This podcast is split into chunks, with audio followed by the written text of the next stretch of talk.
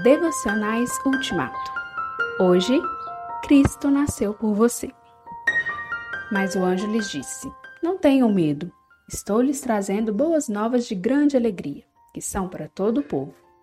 Hoje, na cidade de Davi, lhes nasceu o Salvador, que é Cristo, o Senhor. Lucas 2, versículos 10 e 11.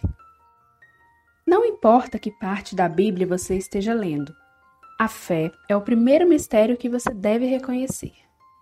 Fé não significa acreditar que a história que você está lendo é verdadeira, do modo como está escrita. Isso nada acrescenta a ninguém. Até mesmo os não cristãos podem crer que a história bíblica sobre o nascimento de Jesus é verdadeira.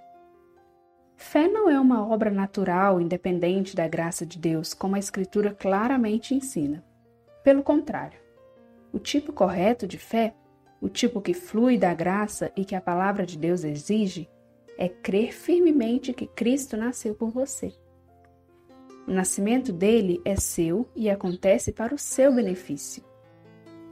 Pois o Evangelho ensina que Cristo nasceu para o nosso benefício e que tudo o que ele fez e sofreu foi por nós. Como o anjo diz aqui, estou lhes trazendo boas novas de grande alegria, que são para todo o povo. Hoje, na cidade de Davi, lhes nasceu o Salvador. Com essas palavras, é possível ver claramente que ele nasceu por todos nós. O anjo não diz o Salvador nasceu, mas sim lhes nasceu o Salvador. Da mesma maneira, ele não diz eu tenho boas novas, mas sim lhes trazendo boas novas. Para você. Estou lhes trazendo boas novas de grande alegria, que são para todo o povo. Essa alegria é para todos que têm esse tipo de fé.